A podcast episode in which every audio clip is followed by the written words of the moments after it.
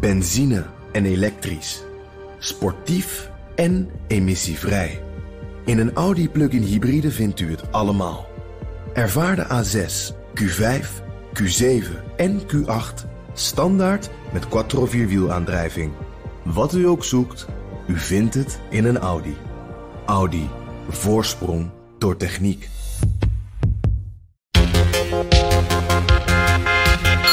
Dat we weer naar het Taliban gingen. Dat de Taliban weer een partij werd die uh, daar een rol in ging spelen. Dat was iedereen wel duidelijk, denk ik. Uh, ook kijkend naar de onderhandelingen die met ze zijn gevoerd. En de positie die ze in Afghanistan weer zijn gaan innemen. Uh, maar de snelheid is wel verrassend. En ik vond het ook gênant om te zien op wat voor manier dat ging.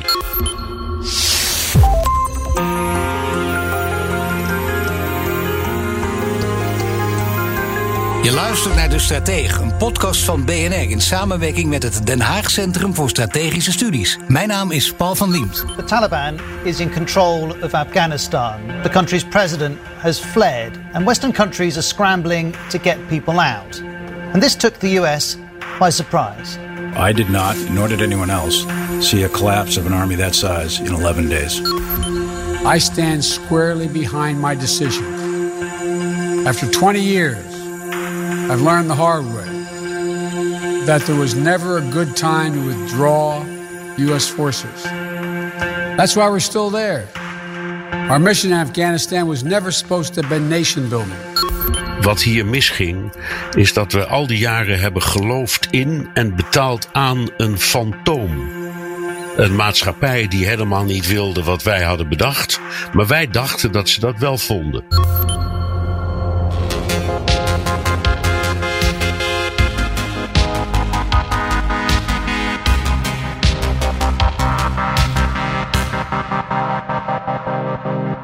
In een vloek en een zucht wist de Taliban de controle over Afghanistan terug te winnen nadat de Amerikanen aankondigden het land na 20 jaar te zullen verlaten.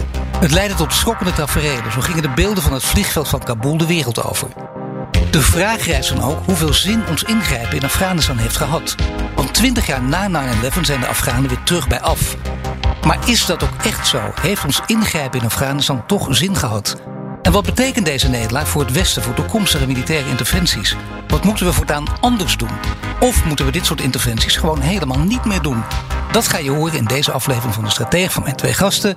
Tom Middendorp, oud-commandant der strijdkrachten. En Rob de Wijk, hoogleraar internationale betrekkingen aan de Universiteit Leiden. En oprichter van het Den Haag Centrum voor Strategische Studies. The Taliban is in control of Afghanistan. The country's president has fled, and Western countries are scrambling to get people out. And this took the US by surprise.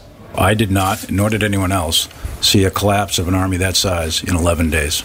Ja, in korte tijd rukte de Taliban op in Afghanistan, wist het land ook te veroveren. Hoe hebben jullie de inname van, van Kabul zitten bekijken? Ik begin met jou, Tom. Ja, ik vind het uh, um, eigenlijk pijnlijk en frustrerend om te zien. En ik denk dat de meeste mensen die daar gewerkt hebben en die daar twintig jaar lang hun, ziel en zaligheid in hebben gestopt, dat ook zo voelen. er zijn in totaal zo'n 3600 ISAF-militairen omgekomen en Amerikaanse militairen. Uh, en zo'n 66.000 Afghaanse militairen omgekomen om te werken aan een nieuw Afghanistan met een nieuwe vrede. En dat dat dan zo snel weer terugvalt, dat is natuurlijk heel frustrerend om te zien. Is heel frustrerend. Kwam het ook als een verrassing voor je of totaal niet? Nou, deels, deels wel, deels niet. Uh, wat verrassend was voor mij was de snelheid. Uh, dat we weer naar het Taliban gingen. Dat de Taliban weer een partij werd die uh, daar een rol in ging spelen. Dat was iedereen wel duidelijk, denk ik. ook kijkend naar de onderhandelingen die met ze zijn gevoerd. En de positie die ze in Afghanistan weer zijn gaan innemen. maar de snelheid is wel verrassend. En ik vond het ook gênant om te zien op wat voor manier dat ging. En je had natuurlijk eerst uh, Trump die met de Taliban ging onderhandelen, terwijl die ondertussen nog Afghaanse militairen aan het opleiden was tegen de Taliban. Uh, dus dat gaf ook een signaal naar die Afghaanse militairen van ja, ik leid jullie wel op daartegen, maar ondertussen ga ik ze wel accepteren. Ja. Uh, en daarnaast had je natuurlijk president Biden, die zich eigenlijk zonder enige condities en voorwaarden verbond aan een vertrekdatum. Nou, dat vond de Taliban natuurlijk mm. wel heel prettig, want dan hoef je ook niet meer te onderhandelen. Die gaan dan achteroverleunen, wachten tot die datum er is. En die doen geen enkele concessie meer. Dus dat vond ik een beetje gênant om te zien hoe dat is gegaan. En wat ik ook gênant vond, is dat dat eigenlijk zonder noemenswaardige afstemming met partners is gebeurd. En zonder noemenswaardige afstemming met de Afghaanse partijen. Dus in feite zijn de Amerikanen gewoon vertrokken. En ja, Ja. Dat, dat valt me echt zwaar tegen. Ja, zonder overleg met welke partner dan ook. Met geen enkele coalitiepartner ook. Opvallend. En dus wordt er dus een soort nationale run for the door. En Rob, hoe heb jij daarnaar gekeken? Ja, is America first, hè? Dat eh, is wat Ja. ik dacht. Ik bedoel, dit is eh, Trumpiaans. Ik bedoel, als Trump dit zou doen, dan zou je denken, ja, daar heb je hem weer. Maar nu doet Biden dat. Nee, ik was, dat, ik, weet je, dat vond ik het meest chockerende. Dat er dus gewoon niet met de bondgenoten is overlegd. Ook die hele discussie nu over 31 augustus, eh, de deadline. Eh, ja, eh, Trump, of eh, Biden die heeft eh, gezegd van, eh, ja, nee, wij zijn klaar eh, voor die tijd. Dus eh, ja, dan zijn we weg, klaar. En ook tijdens de G7-top eh, was hij onvermurfbaar. Ja, ik vind dat, ik vind dat heel erg bijzonder. En eh, dat heeft er wel grote consequenties hoor. We moeten er straks maar even over eh, spreken, ook voor eh, de transatlantische betrekkingen. Maar, maar hoe, de, de snelheid, daar was ik niet heel verbaasd over. Ik was, wanneer zal het zijn geweest? Eind juni, ju, begin juli was ik in Moskou. En daar hoorde ik eh Karzai, de oud-president. En die voorspelde dat dat zo zou gaan. Hè, toen was duidelijk dus dat, eh, dat de Amerikanen zouden vertrekken. En eh Karzai die zei van dan dondert de boel van de ene op de andere dag in elkaar. Omdat de, de steun valt weg voor de veiligheidstroepen. Dat kunnen ze niet. Ze kunnen niet zelfstandig opereren. Dus dat is dan, dan gebeurd. En als je Anthony Leven leest in Survival van maand geleden, anderhalf maand geleden. Die heeft dat ook precies zo voorspeld.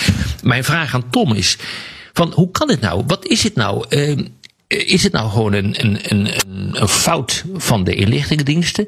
Of hoe, hoe, hoe werkt dit volgens jou? Ik bedoel, we zijn, jij meer dan ik, eh, in Afghanistan geweest. We weten ongeveer hoe het functioneert. Maar ik, ik vind het wel heel bijzonder eh, dat je dus iedere keer dit soort inschattingsfouten krijgt. En dat iedereen toch weer verrast is. Terwijl een aantal mensen zegt van ja, maar als dit gebeurt, dan, eh, ja, dan klapt de boel in elkaar. En dat kan van de ene op de andere dag. Ja, inderdaad, dat vooral omdat het een paar keer voorspeld is. Ja. Ja. ja, kijk, want de afgelopen tien jaar is natuurlijk heel veel geïnvesteerd in het Afghaanse veiligheidsapparaat opbouwen. En die hebben eigenlijk ook de afgelopen tien jaar voor veiligheid gezorgd. Wel met ruggensteun van. Maar grotendeels zelf. hè. 66.000 Afghaanse militairen omgekomen. Dat is niet niks. Dus ze hebben een, een steentje absoluut bijgedragen. En iedereen was ook wel in de verwachting van... hé, hey, die zijn er ook wel klaar voor om dat steeds meer zelf te gaan doen. Maar dan moet je dat ook wel op een geleidelijke manier inrichten. En dat is niet gebeurd. Dus als je in één keer loslaat... als je in één keer de Taliban accepteert als een partij waar je zaken mee gaat doen... ja, waarom zouden ze dan nog tegen de Taliban vechten? Wat zou, dan, wat zou dan de rol van de inlichtingendienst kunnen zijn, waarop de wijk het over had? Eh, nou, ik weet niet of die in de gaten hadden dat Amerika op deze manier naar de uitgang zou rennen. Dus eh, in die zin hebben zij dat denk ik ook niet helemaal zien aankomen. Eh, maar eh, dat vervolgens die provincies vrij snel de omslag maken. Ik denk dat de meeste diensten dat wel hebben gezien. Mm, dat klopt. Dus, maar wat we niet hebben voorzien is de, de manier waarop die exit is vormgegeven. En dat gaf een versnelling ook in Kabul. En daarvoor zie je nu al die panieksituaties op het vliegveld. Rob, ik hoorde jou net eh, een, minuutje geleden, ongeveer misschien twee minuten geleden, een kleine verspreking maken. Was wel interessant. Hè? Je, je zei Trump, maar je bedoelde Biden. En we gaan nu even naar Biden luisteren. I stand squarely behind my decision. After 20 years, I've learned the hard way that there was never a good time to withdraw U.S. forces. That's why we're still there. American troops cannot and should not be fighting in a war and dying in a war that Afghan forces are not willing to fight for themselves. Our mission in Afghanistan was never supposed to have been nation building. It was never supposed to be creating a unified, centralized democracy. Our only vital national interest in Afghanistan remains today what it has always been preventing a terrorist attack on America's homeland. Nou ja, Rob, eh, je bent een, rationele man en zo kennen we je. Ik heb begrepen dat, dat dit je wel eh, behoorlijk dwars zat. En dat dit je ook Ja, wat dit deed. raakt me wel. Ja, dit raakt me wel. Want kijk, we waren er wel voor nation building. Althans, in ieder geval de Europese bondgenoten. Daarom is het ook zo zuur dat eh, Amerika daar in één klap de stekker in uittrekt. En ik ben het met Ton eens. Ja, dat is, dat is misschien dan onvoorzien op de wijze waarop dat eh, gebeurd is. Maar de consequenties zijn natuurlijk wel heel erg groot. Want het vertrouwen in Amerika wordt daar dus wel eh, door aangetast. Eh, dus de wijze. Kijk, ik, ik heb nooit ge- ge- geloofd in die nation building. Ik, ik heb tig keer in de Tweede Kamer in die afgelopen twintig jaar mogen optreden. En tijdens alle handen ronde tafelconferenties met eh, parlementariërs. Ik heb altijd gezegd dat dat gewoon een, een onbegonnen klus is. Maar als je er eenmaal zit, kun je er niet makkelijk uit. En als je eruit gaat, dan moet je het op een ordentelijke wijze doen. En dit is niet ordentelijk. En dat vind ik Dat vind ik ernstig. Dit is America First. Dat is, dat is, dat is Trump. En ik vind dat, dat vind ik dus inderdaad een hele slechte zaak. En bovendien, ja, als het is inderdaad erom ging uh, dat uh, de, de, de, Afghanistan niet meer het land is dat als vrijplaats kan worden gebruikt voor, laten we zeggen, Al-Qaeda en nu misschien IS. Ja, dan had je de uit moeten gaan op het moment dat de Noordelijke Alliantie de Talibanen uit, uh, uit Kabul had verdreven en Al-Qaeda in Tora Bora is verslagen. Of in 2011 toen Bin Laden de nek om is gedraaid. Ja, dat was ook een goed exit moment. maar die, die, rationele, die rationale die klopt niet. Maar de echte rationale heeft hij ook genoemd in diezelfde speech. En dat is namelijk dat hij zijn handen vrij wil hebben voor de echte strategische competitors, zoals hij ze noemt, Rusland en China. Ja, dus America First ook hier. Dat is, dat is het verrassende, ja, verbazingwekkende ook. First, ja. ja, Tom. Ja, dit is America ja, ik, Ik, ik, denk het wel, ja. En kijk, ze zijn eigenlijk in feite al tien jaar bezig met een soort exit. Hè? Met de langzaam afbouwen en overdragen. Alleen het nu ineens uit de handen vallen, dat is natuurlijk wel een uh, verrassend snelle stap. Uh, en hij herschrijft een beetje de geschiedenis. hij zegt, we zijn er alleen mm. maar om Al-Qaeda weg te jagen en het terrorisme te bestrijden. Uh, nou, als je kijkt naar de geschiedenis van de missie, ik ben daar sinds 2002 ieder jaar geweest en ook een paar keer wat langer geweest, dan zie je hoe zo'n missie zich evolueert. In het begin was het Enduring Freedom, dat was de Amerikanen tegen Al-Qaeda. Daarna is uh, ISAF uh, opgericht en dat is een, de S staat voor Stabilization. Ja. Dus, en dat is een Amerikaans geleide internationale operatie. Hè? Dus ja, dan kan je moeilijk ontkennen dat je niet met nation building bezig bent. Nee, jouw, jouw, werk was ook, jouw werk was niet de bedoeling daar. Dat zegt hij met andere woorden, Biden. Ja, maar de Amerikanen hebben er wel heel bewust voor gekozen. Ze zijn dat ook verder gaan uitbreiden naar het opbouwen van het hele Afghaanse veiligheidsapparaat. Ook dat is een hoofdzakelijk Amerikaanse inspanning. En ze hebben echt iets van 145 miljard dollar gestopt in ja. wederopbouwprojecten. 145 miljard. Nou, dan kan je toch niet ontkennen dat je met wederopbouw bezig bent en met nation building.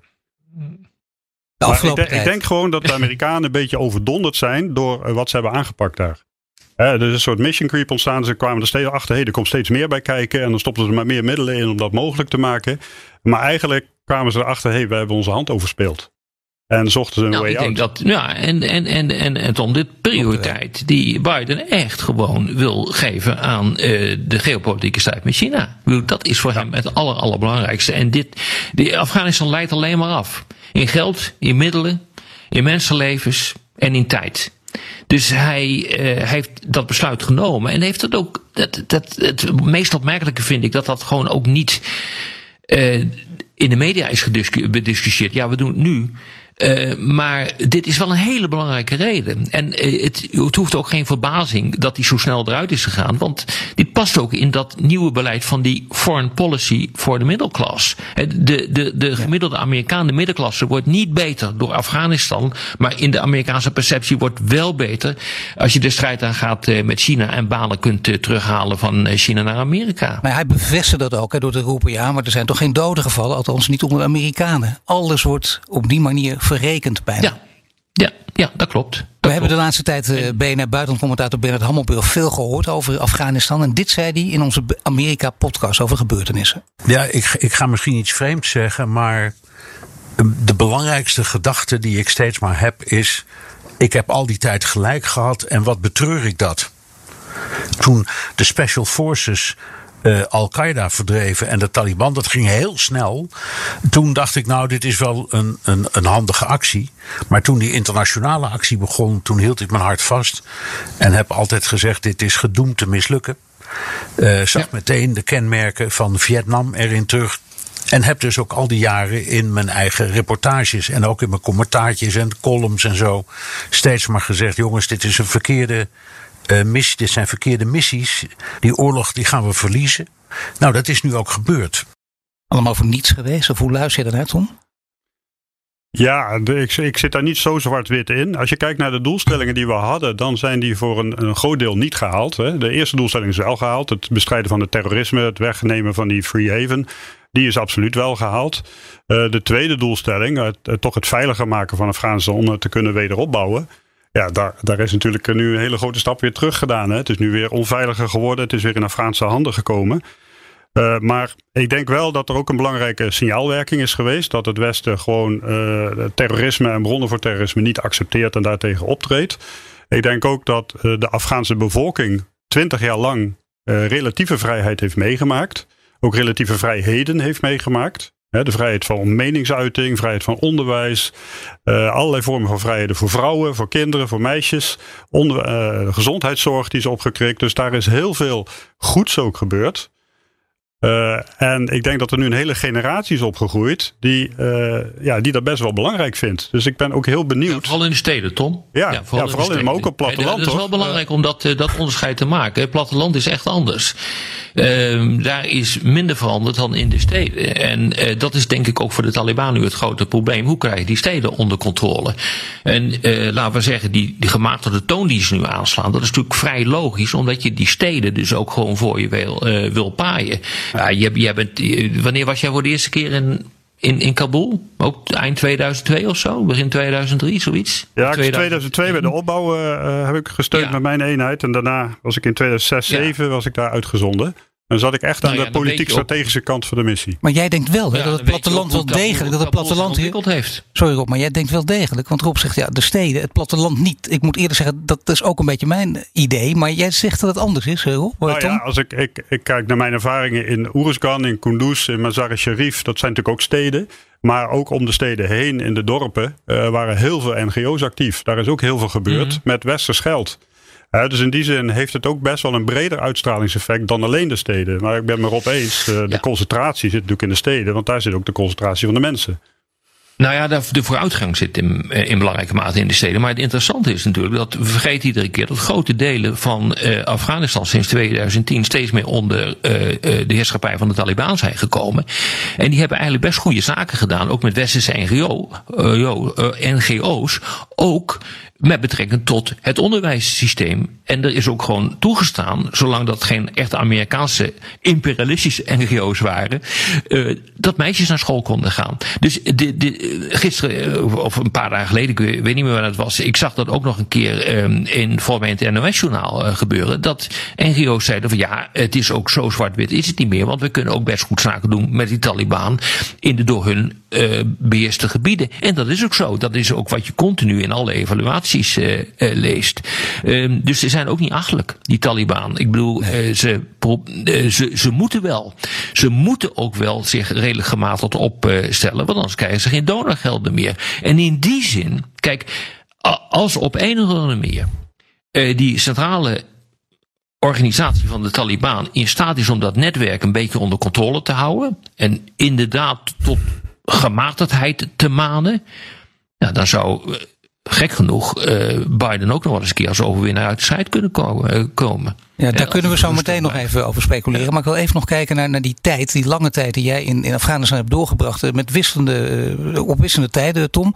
Maar je, daar heb je natuurlijk iets geleerd, want je gaat daarheen en zo werd dat ook naar buiten gebracht. wij gaan hier een democratie vestigen. Daar gaan we die mensen bij helpen.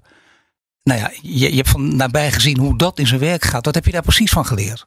Ja, ik heb zowel op het strategisch als op het operationeel niveau gewerkt. Hè. Dus uh, in 2006, 2007 zat ik echt als een soort plaatsvangend ambassadeur van de NAVO daar. En dan heb je al die interactie met ambassades, met internationale organisaties, met Afghaanse departementen.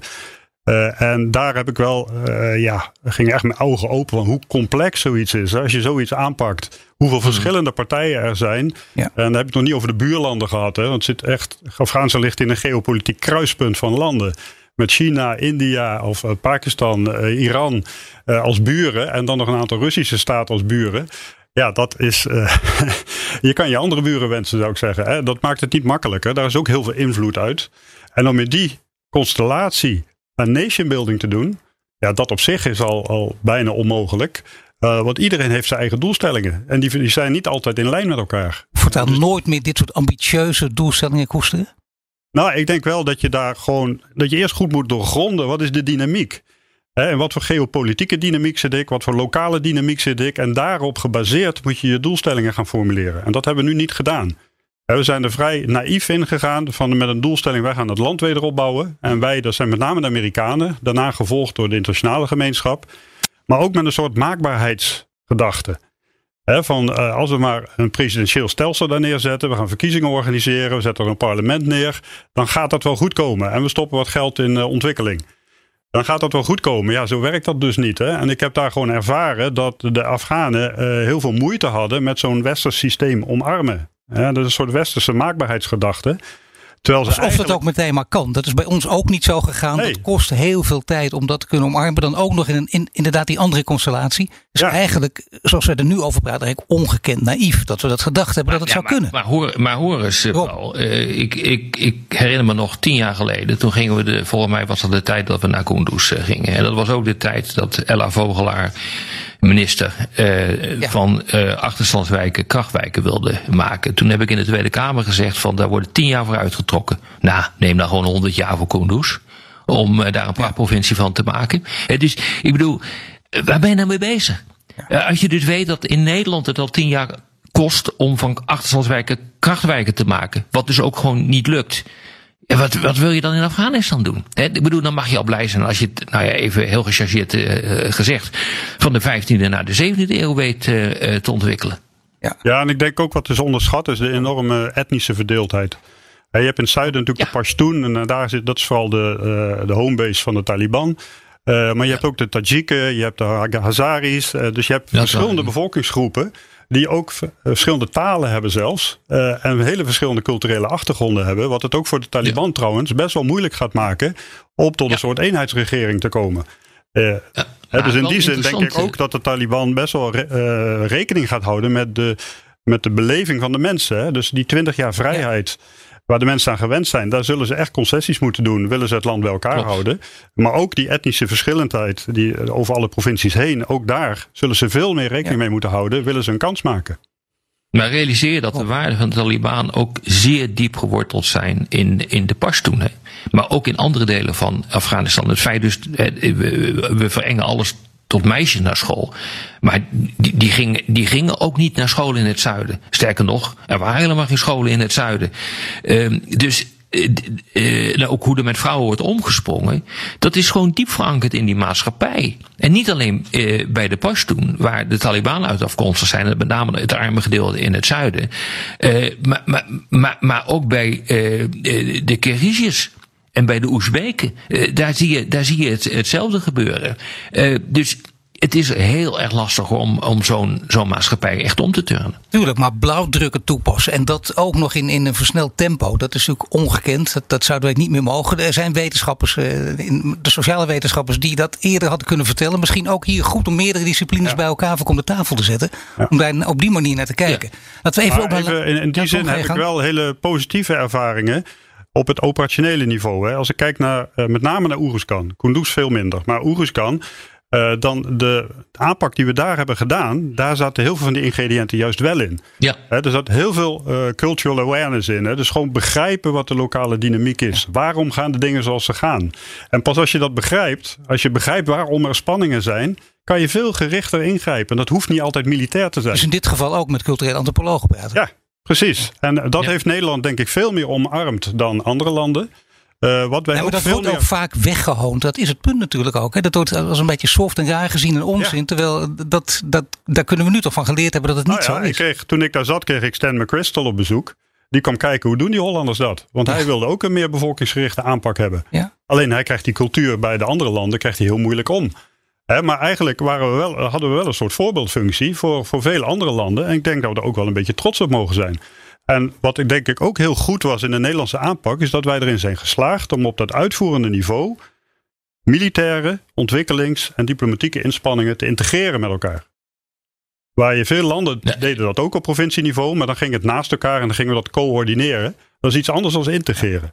Dus wij kwamen echt tot een integrale aanpak van oké, okay, welk effect wil ik in welke vallei gebruiken? En waar ga, welke soorten middelen ga ik daarvoor inzetten? En vaak zaten de militairen echt in een ondersteunende rol om het werk van ontwikkelingssamenwerking en van uh, diplomaten mogelijk te maken. En soms was het weer andersom. Maar ik begrijp wat je zegt, maar omdat dat, dat hiermee dit, dit, is, dit, dit, sluit. Ja, op, ga je gang.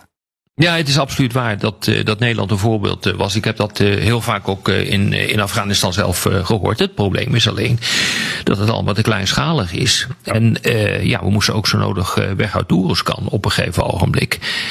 dus daarmee klapt de boel ook in elkaar. Dat is, dat is doodzonde. Ja. maar ja, het, het, het grote probleem is geldmiddelen en vooral, en vooral uithoudingsvermogen. Uh, wat de Taliban ook uh, zeggen, de Taliban-leiders, jullie hebben horloges, wij hebben de tijd. En dat is precies ja. waar het om draait. Nee, dat is waar. Maar dan kunnen we nog zeggen, uh, het is, dat blijkt uit wat jullie zeggen. En zeker wat Tom zegt, dat snap ik ook zeker gezien de ervaringen die je zelf hebt. Je wil ook niet weten dat het voor niets is. En je zegt het is ook niet voor niets geweest. Maar toch even luisteren. Weer naar, naar onze BNR buitencommentator Bernard Hammelburg. Er zijn weinig legers in de wereld waaraan zoveel aandacht als, is besteed als het Afghaanse. En ik, ja, ik heb er destijds rondgekeken en kwam tot de conclusie dat er helemaal geen leger bestaat. Ja. Uh, en dat hou ik vol. Het heeft ook nooit bestaan. Overal hè, in deze laatste weken waar de Taliban kwamen, daar gaven die soldaten zich onmiddellijk over, zonder enig verzet, leverden hun wapens in wat hier misging, is dat we al die jaren hebben geloofd in en betaald aan een fantoom. Een maatschappij die helemaal niet wilde wat wij hadden bedacht, namelijk democratisch worden of rechtbanken inrichten of ga zo maar door. Dat wilden ze niet, maar wij dachten dat ze dat wel vonden. Nou, Afghaanse krijgsmacht, zet die maar tenminste tussen aanhalingstekens, is een fantoom. Tom Middendorp. Ja, ik vind dat wat te kort door de bocht, eerlijk gezegd. Dat is een beetje de taal die Biden ook gebruikt. Hè? Oh ja, die Afghanen, die, uh, ze hadden het moeten overnemen, dat hebben ze niet gedaan, dus het is hun eigen schuld. Nou, Bernard zegt natuurlijk ik... ook, hij is daar geweest, heeft het ook gezien. En, is, en ja. constateert nu ook hoe makkelijk ze zich overgeven. Ja. Kijk, wat, wat mij is opgevallen is dat die Afghanen absoluut wel voor hun veiligheid wilden vechten. We hebben heel veel operaties samen gedaan. Het is niet voor niks dat zij ook de meeste slachtoffers hebben geïncasseerd. Nogmaals, 66.000 doden onder de Afghaanse leger. dus ze hebben absoluut gestreden. Je hoeft ze ook niet uit te leggen wat strijden is. Dat doen ze al eeuwen dus in, in die zin uh, denk ik dat ze absoluut een mannetje kunnen staan. Maar was het ook echt een krijgsmacht? Uh, nou, niet in een westerse formule. Nee. nee. En het is wel een beetje met een westerse formule vormgegeven. Dus daar zat natuurlijk ook weer dat, dat culturele aspect in. He, dat uh, met name de Amerikanen natuurlijk een, een westerse krijgsmachtstructuur zijn gaan neerzetten in een Afghaanse omgeving met Afghaanse mensen. En daar voelen ze zich dan niet helemaal in thuis. Dus daar, daar zit denk ik wel een weeffout. Uh, en uh, ik denk wat aan het eind enorm meespeelde, is dat uh, het Afghaanse leger zich ook totaal in de steek gelaten voelde van de een op de andere dag. Dat, uh, nogmaals, als de Amerikanen ineens de Taliban gaan accepteren als een speler die de toekomst van, van Afghanistan vorm gaat geven, ja, moeten zij dan nog tegen de Taliban gaan vechten? Dus ik denk dat die hele mentale aspect. vechten. Dat mentale aspect hè, van die keuze, dat moeten we niet onderschatten. En ik denk dat dat hierin ook meespeelt. Dus het gaat niet zozeer om het zijn van een krijgsmacht en het kunnen vechten. Het gaat ook om uh, de wil om te vechten in de zin van uh, heeft het wel zin? Heeft het zin om te vechten als de hele wereld kiest voor de Taliban? Ja, ja, maar het, het, het, is natuurlijk denk ik nog meer aan de hand. Uh, uh, er, zijn wel, uh, er is wel een troepenmacht, veiligheidstroep in algemene zin van 300.000 man op, opgeleid. maar om die geïntegreerd te kunnen laten vechten, daar heb je, ja, daar heb je enablers voor nodig. Uh, daar heb je luchtzonen voor nodig. Daar heb je inlichtingen voor nodig. Uh, daar heb je een goede commandostructuren voor nodig. En die werden toch volgens mij, als het recht op aankwam, door de Amerikanen geleverd. Trek je dat eruit en trek je de ruggengraat uit zo'n uh, krijgsmacht. En dan kan je beter naar huis gaan. Of zie ik dat te simpel, Ton? Ja, is het juist slim? Zo, zo luister ik ook naar Tom. Want je zegt, het is eigenlijk slim. Zij weten, wij kunnen dit niet winnen, dus we kunnen ons beter overgeven. Dan niet heldhaftig gaan doen om niets. Ja, kijk, het is natuurlijk een veel primitiever leger. Hè? En ze hebben niet die high-tech middelen die wij nee, allemaal hebben. Nee. En uh, dat kunnen ze ook niet. Dat kunnen ze zich ook niet veroorloven. Uh, maar ze kunnen wel op de traditionele manier dat uh, gevecht voeren. en als het gaat om inlichtingen, denk ik dat zij hun veiligheidsomgeving vele malen beter kennen dan die geweldige inlichtingendiensten van ons. want zij kennen de mensen, zij kennen de bevolking, ze weten precies wat waar speelt. Dus heel veel informatie haalden we juist uit dat Afghaanse leger, ja. omdat zij onze ogen en oren waren. Ja, maar je weet niet uh, wat er 20 kilometer of 50 kilometer of 100 kilometer verderop gebeurt. Dat is natuurlijk, het is echt heel tactisch, heel lokaal wat je weet. Uh, en dat heeft ook natuurlijk gewoon, dat houdt verband met de wijze waarop de stammenstructuur in elkaar uh, zit. Ja. Dus, um, Uh, je praat hier echt over strategische vraagstukken, waarbij je heel goed moet weten wat er totaal in het land gebeurt en wat de relatie is met de ontwikkelingen van de Taliban, bijvoorbeeld aan de, aan de andere kant van de grens in, in Pakistan. Nou, mag ik in Afghanistan toch nog even één, één bolwerk uitpikken, namelijk de Pashir-valleien in het zuiden. Ja. Die, die hebben ze dus wel weten te redden in handen gehouden, Tom. Ja, maar dat is al, al uh, nou, 20 jaar zo. Hè? Dus, uh, niet alleen in ISAF-tijdperk, maar ook die 20 jaar daarvoor ja. was dat al zo. Dus onder de Russische bezetting... Makkelijk te beschermen, ook een soort fort lijkt het? Ja, het, is echt een, een, het ligt in de bergen, hoog in de bergen. Uh, nou, het is twee uurtjes rijden noord van Kabul. Ik ben er met de auto naartoe geweest. En als je daar naar binnen rijdt, ja, je rijdt echt tussen steile rotswanden door. rij je zo'n valleitje binnen, omgeven door hoge bergketens. Dus er zijn maar een paar wegen in en uit. En die wegen kan je heel makkelijk beheersen. Je kan vooraf allerlei stellingen innemen aan die bergwanden, die heel moeilijk uit te schakelen zijn. En je kan alle toegang kan je volledig controleren. En dat maakt het enorm moeilijk, voor, ook voor de Taliban, om zo'n vallei in te nemen. Wat het ook moeilijk maakt, is dat uh, er de, de Taliban dat niet van binnenuit kan doen zoals ze dat in heel veel andere districten en provincies hebben gedaan. Dan zaten ze gewoon tussen de bevolking. Zijn ze gaan onderhandelen met de, met de uh, lokale ouders, met de uh, lokale leiders. Uh, en hebben ze die een soort overgangssituatie onderhandeld. Dat gaat hier niet. Ze zitten hier gewoon niet. Dit zijn allemaal Tajiken. En het zijn allemaal mensen die de Taliban niet accepteren. en dat geeft ook een hele bijzondere situatie. Waardoor mm. ja, ze van binnenuit niks kunnen doen. en ik denk dat ook de geschiedenis hè, van 20 plus 20, dus zo'n 40 jaar lang onverzettelijkheid, oninneembaarheid, dat dat ook gewoon een enorme morele uh, zelfvertrouwen geeft. Hè? Een enorme boost geeft van wij laten ons dit niet afpakken. Uh, dus ja, dat bij elkaar opgeteld maakt het enorm moeilijk voor de Taliban om dat in ieder geval gewapend in te nemen. Uh, wat er nu wel gebeurt is het, het praten met Massoud. Hè? Massoud is de, de zoon van de nationale held uh, Massoud, die dat destijds uh, daar heeft gevochten. Ja. Uh, en er wordt nu al gesproken met ze. Hè, en die wil eigenlijk een soort onafhankelijkheid, een soort zelfstandigheid hebben. Als de Taliban dat toezegt, ja, dan kan je ook tot een uitkomst komen. En dan wordt dat een mini-staat in een staat? En dan wordt het in feite geïsoleerd. Ja, dan wordt een soort geïsoleerde omgeving gecreëerd. En daar heeft de Taliban er ook niet zoveel last van naar buiten toe. Rob, mag ik even terug naar de, naar de exit-strategie? Zo is Afghanistan toch altijd georganiseerd geweest. Het is toch altijd een, uh, een land geweest dat nooit een echt land is geweest, maar een conglomeraat uh, geweest van allerlei ja. stammen die de, uh, geheel of gedeeltelijk autonoom zijn geweest.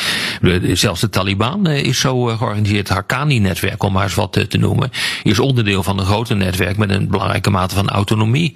Dus ehm, ja, ik, ik, ik denk dat de Taliban ook die dat historische gegeven zal gaan honoreren door er niet een soort eenheidsstaat van te maken, want dat lukt ze toch niet. Nee, maar ja, dan had je met die wetenschappen natuurlijk ook heel anders in moeten gaan. En dan hebben we het nu over de. Ja, maar dat wist het toch in die tijd? Ja, nee, ja, goed, maar dat is niet. Ja, dat wist. Ja, nou ja, dat is het punt. Hè? Ja. Dat als we dat nu terugkijken, het om. Toen je daarheen ging, was dit zo bekend? Werd het ook zo besproken? Wisten nee. we ook. Nee, dat bedoel ik. Nee, ik denk dat we met z'n allen een enorme les hebben geleerd in deze missie. Er is best wel veel bereikt, maar er is ook heel veel geleerd. En ik hoop ook dat we het leren. Dus ik hoop echt mm -hmm. dat we hier lering uit gaan trekken. Uh, en dat we niet een soort Vietnam-reactie krijgen van dit nooit meer. Ja, er zullen meer landen komen waar ingrijpen uh, noodzakelijk is. Maar wat, kun je, wat kun je hier dan van leren? Uh, nou, de manier waarop je dat doet. Exit-strategie?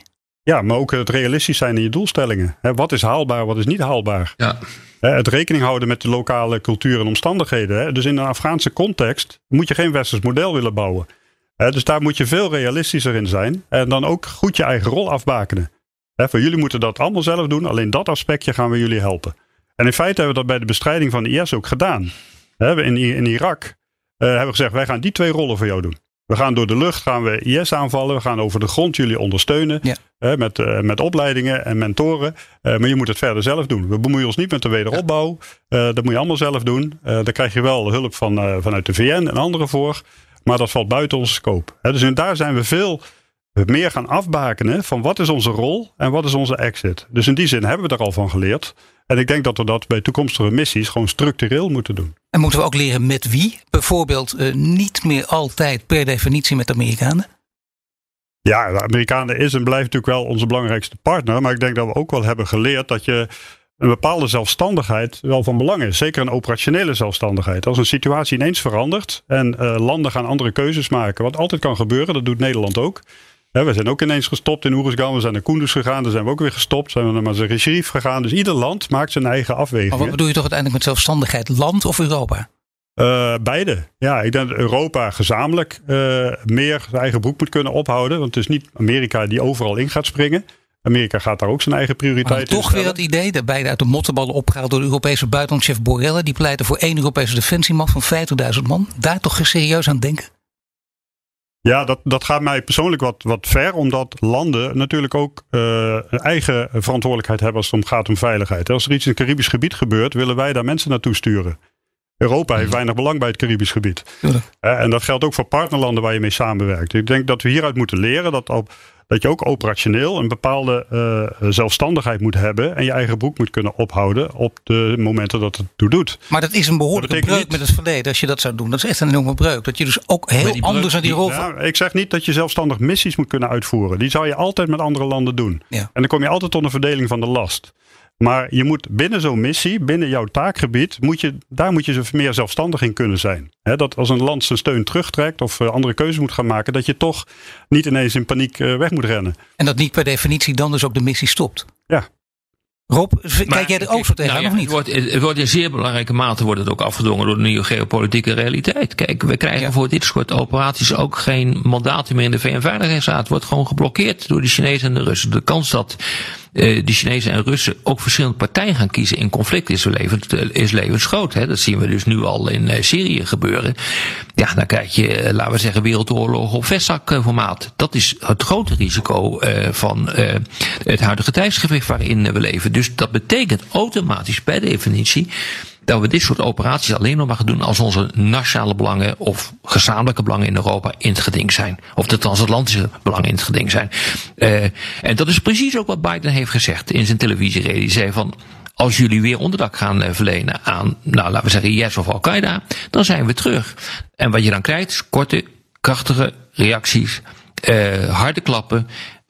je vernietigt wat, je maakt het kapot en je gaat terug. En je trekt je terug.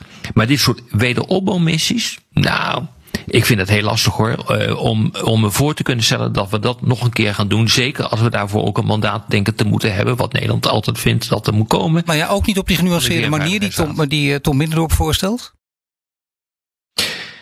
Ik denk dat het heel erg lastig wordt. Ik denk dat we alleen nog maar onze krijgsmacht eh, gaan inzetten als het echt nodig is. En dat, en dat betekent dus echt nodig is als je belangen worden, eh, worden eh, in het geding zijn. Eh, bijvoorbeeld grondstoffen toevoer, handelsroutes die geblokkeerd worden, dat soort zaken.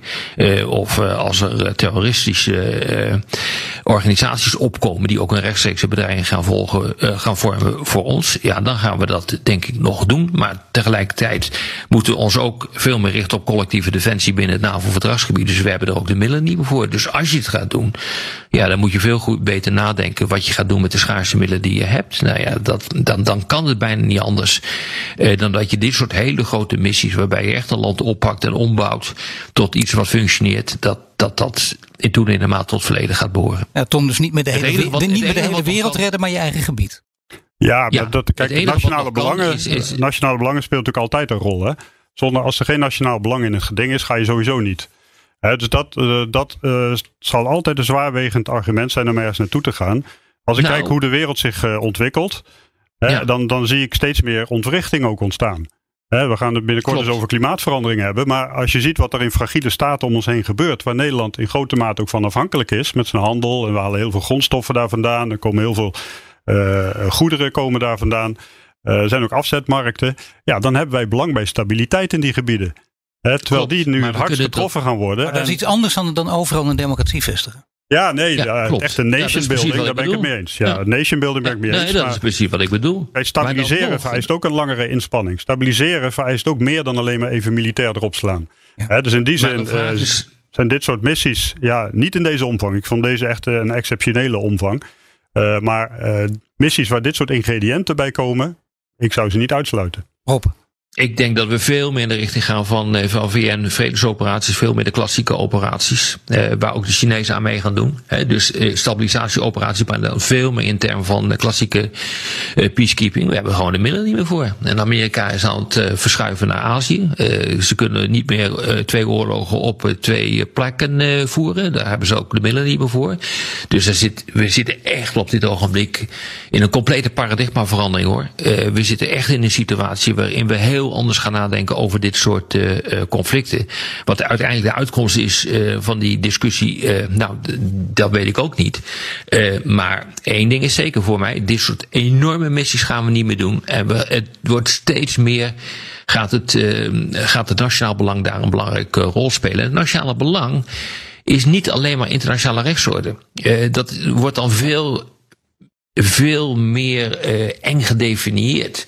In termen van uh, schaadt het ons land ja of nee? En dat is het toch heel erg lastig om aan te geven welk nationaal belang er de afgelopen jaren gediend was met Afghanistan. Ik weet niet, Tom, of jij dat kunt, maar ik vind het heel erg lastig om aan te geven. Kun je dat aangeven?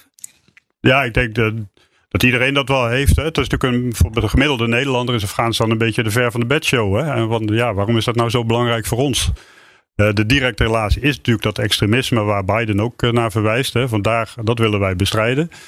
Uh, en het, ja, meer de humanitaire kanten ervan is voor de gemiddelde Nederlander minder aansprekend. Maar je hebt gezien wat het jou zelf doet, wat je eigen mannen doet. Dus je wil hoe dan ook niet dat dit voor niets is geweest. Dat begrijp ik aan alle kanten. Ja, en als hier een beetje ja. wegwerpend over wordt gesproken, heb ik het niet over Rob, maar in algemene zin dan, dan doet dat heel veel met iemand ja. in jouw positie. Ja. ja, zeker als je hebt gezien wat wij daar hebben kunnen betekenen. En dat je in zo'n provincieomgeving uh, dat toch hebt kunnen omkeren. Ik, ik zat daar midden in de Oeruzkan-missie. Toen waren we er al een paar jaar bezig. En waar het in het begin het accent echt op het vechten lag, lag in mijn periode het accent echt veel meer op het opbouwen. He, dus je zag al een hele verandering, ook in de bevolking zag je in gang gaan. Hè. Dus iedere militair mm heeft dat gezien. Heeft ja. gewoon gezien wat het effect was van hun optreden. Uh, en des te pijnlijker is het om nu te zien dat dat allemaal weer verdwijnt. Tot slot wil ik nog even terug naar Afghanistan en de Taliban. Want hoe zie je de Taliban voor je de komende jaren hierop? Uh, wat, wat gaat er gebeuren? Terug naar dat oude strenge bewind? Ja, dat is wel zeker. Ik bedoel, ze hebben al aangegeven dat democratie niks voor hun is. Uh, dat ze bepaalde waarden erop nahouden. Nou, dat zijn uh, niet echt onze waarden. Uh, dat je gaat naar ultraconservatieve religieuze waarden. die, die verder gaan nog, denk ik, dan, dan wat er in Iran gebeurt. De regeringsvorm zal, denk ik, heel sterk gaan lijken op die, die van Iran. interessant trouwens is dat de Taliban niet heeft gezegd dat ze een emiraat gaan stichten. Wat iedereen wel verwacht, maar dat is nog niet gebeurd. Nee, uh, nee het zal gewoon een oerconservatieve maatschappij Maar zijn. toch zijn ze communicatief wat handiger dan een aantal jaar geleden. Dat merk je aan alle kanten. En dat, dat merk Klopt. je ook meer op het Westen gericht. Ook meer om je zand in de ogen te strooien. Denk je dat dat, de, gewoon, dat, dat de slimme nee, strategie is? om geld te krijgen. Nee, om geld te krijgen. 70% afhankelijk van donorgelden.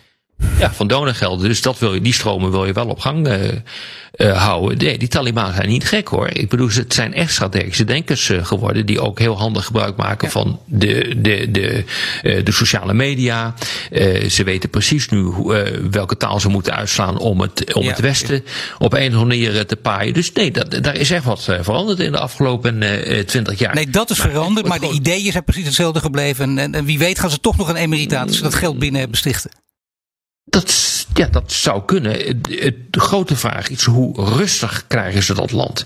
En dat is natuurlijk het hele punt. Als zij ja. in staat zijn om het land rustig te houden, enigszins stabiel te houden, door ook die stammen uh, uh, op een of andere manier goed met elkaar in balans uh, te krijgen en niet al te veel te onderdrukken, dan kan Biden ook nog een keer zeggen: van zie je, ik heb het goed gezien, want het land is rustig en ze kunnen zelf de stabiliteit en de rust en de vrijheid en de vrede kunnen ze bewaren. En of dat leidt tot onderdrukking van vrouwen, dat maakt dan al helemaal niet meer uit in, de, in dat debat. Maar dan gaat het gewoon om de vraag: is, is Afghanistan een stabiel land geworden? Ja of nee? En hoe het dan vervolgens uh, geregeerd wordt. Dat doet dan niet met de zaken. En op dat moment kan Biden zich ook uitroepen, uh, uitroepen tot overwinnaar. Ik ben ervan overtuigd dat dat er ook gewoon achter zit. Maar het is wel een grote gok die hij neemt. Ja, acht je ze daartoe in staat hè, om daar inderdaad een stabiele, relatief stabiele maatschappij neer te zetten? Ja, kijk, het lijkt me heel lastig voor ze. Juist vanwege die enorme tribale verdeeldheid die er is. Ja. Kijk, de Afghanen zijn, het gros van de Afghaanse bevolking zijn, wij noemen dat fence-sitters. Die gaan op het hekje zitten en die kijken hoe waait de wind. En als de wind uit de Talibanhoek komt, dan gaan ze met de Talibanhoek meewaaien. maar dat betekent niet dat ze er ook achter staan. en het is heel erg afhankelijk van hoe gaan zij dat volk behandelen. En zeker in de verschillende delen van het land. Het is niet voor niks dat in het vorige Taliban-tijdperk je met name in het noorden heel veel weerstand kreeg tegen de Taliban. De hele noordelijke alliantie is toen ontstaan om een soort noordelijk verzet tegen de Taliban. En dat luidde ook de val van de Taliban in. Uh, dus in, in, die zin zit er ook in de Afghaanse bevolking zelf wel veel weerstand. Dus ik verwacht dat de Taliban voorzichtig gaat beginnen. en ze weten nu ook hoe ze met woorden kunnen spelen, hè, zoals Rob dat net zei. tegelijkertijd beseffen ze ook dat ze volledig afhankelijk zijn van internationale hulp. Eh, maar die internationale hulp, daar kunnen ze uit shoppen. Dus de, uh, daar waar de Amerikanen iets niet mee willen of uh, Europa niet, ja, dan gaan ze naar China of naar Rusland, die daar toch weer andere normen op nahouden. dus daar kunnen ze een beetje verdeel en heersen toepassen. Maar hoe dan ook, hebben ze die wel nodig. en daar zullen ze rekening mee moeten houden. En kijk, als je die internationale hulp een beetje als drukmiddel kan blijven gebruiken, ja. dan kan je ook voorkomen dat het te ver naar het extremistische doorslaat. Maar dan moet je daar wel ook wat samen in oplopen. Nou, ik hoor Rob exact, jullie zijn het met elkaar eens. Dat is een mooi einde van dit gesprek. ik dank jullie, Tom Middendorp, oud-commandant der strijdkrachten. En Rob de Wijk, hoogleraar internationale betrekkingen aan de Universiteit Leiden. En oprichter van het Den Haag Centrum voor Strategische Studies. Wil je meer afleveringen van de Stratege terugluisteren? Je vindt hem op Apple Podcasts en Spotify, maar ook in de BNR-app of op bnr.nl. Tot de volgende keer.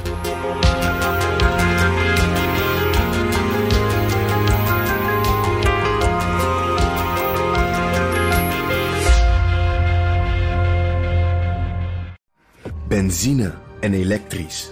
Sportief en emissievrij. In een Audi plug-in hybride vindt u het allemaal. Ervaar de A6, Q5, Q7 en Q8 standaard met quattro vierwielaandrijving. Wat u ook zoekt, u vindt het in een Audi. Audi.